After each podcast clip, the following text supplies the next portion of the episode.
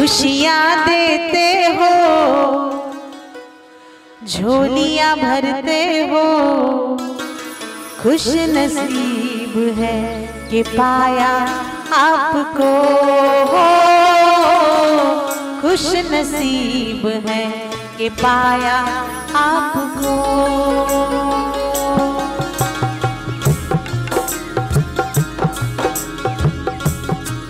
तू मिला है, सब मिला है। बलिहारी सतगुरु मेरे। सतगुरु आए मेरे बेड़े। कृपा करते हो, झोलियाँ भरते हो। कृपा करते हो, झोलियाँ भरते हो। खुश नसीब है कि पाया आपको।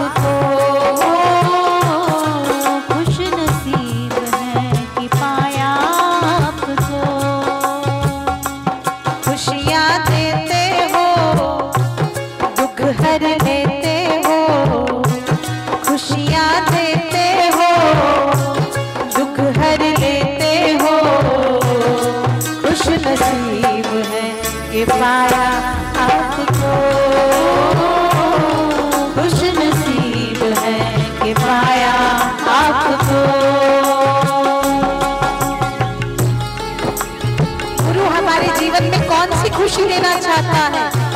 कौन सा दुख हरता है?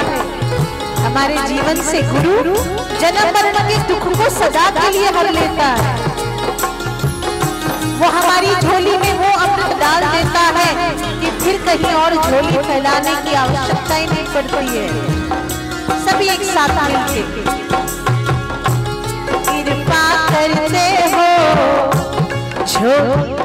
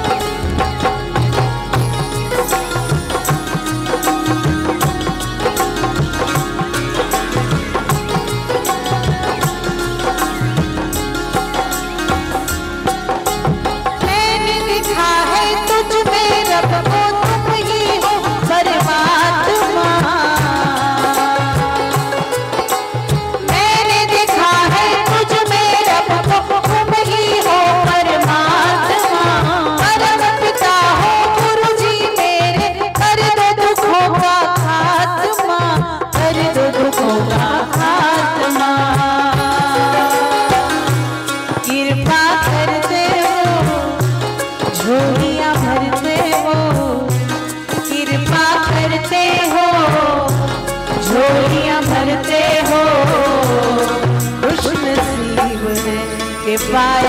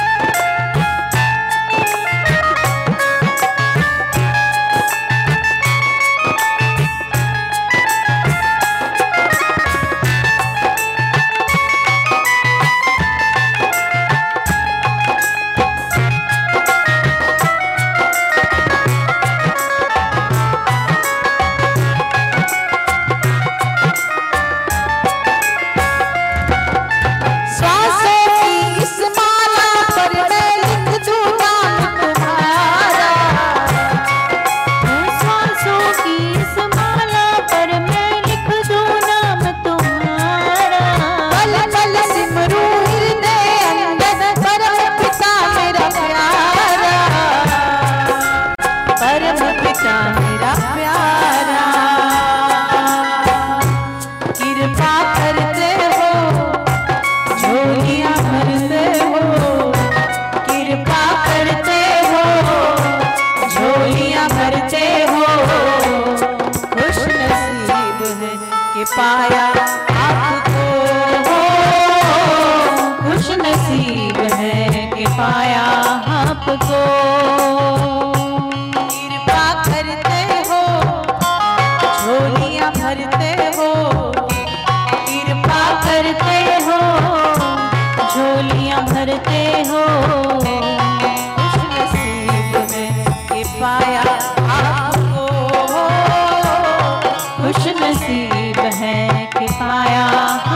आपको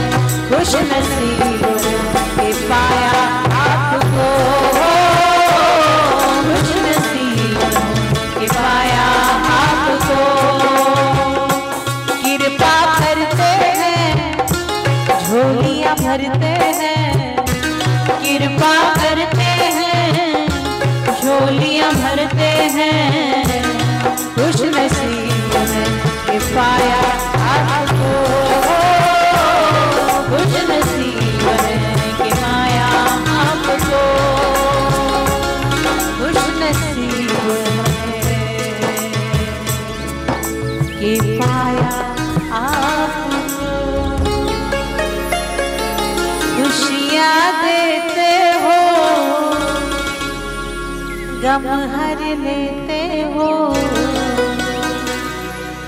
खुशियाँ देते हो। गुरु कौन सी खुशी शिष्य के जीवन में लाना चाहता है?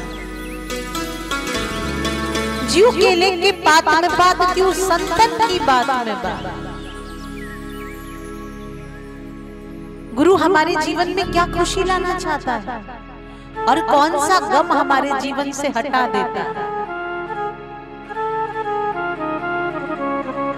गुरु हमारे जीवन में ये खुशी लाना चाहता है कि खुद को पहचान फिर तुझे तेरे दामन को कहीं फैलाना नहीं पड़ेगा। अल्लाह के नाम पे, भगवान के नाम पे कोई मेरे बेटे को समझा दो। कोई मेरी पत्नी को सिखा दो, कहना मान ले। भीख नहीं मांगनी पड़ेगी। क्योंकि जब शहनशाह से यारी हो जाती है, जिसकी लगन गुरु के चरणों में लग जाए भगवान के नहीं, भगवान की पूजा करनी मुश्किल नहीं है, गुरु की पूजा करनी मुश्किल। सच्ची में भगवान जी को आगे आप दिया जला के आ जाओ। माचिस की तिली वहीं फेंक के आ जाओ, कुछ भी नहीं बोलेंगे।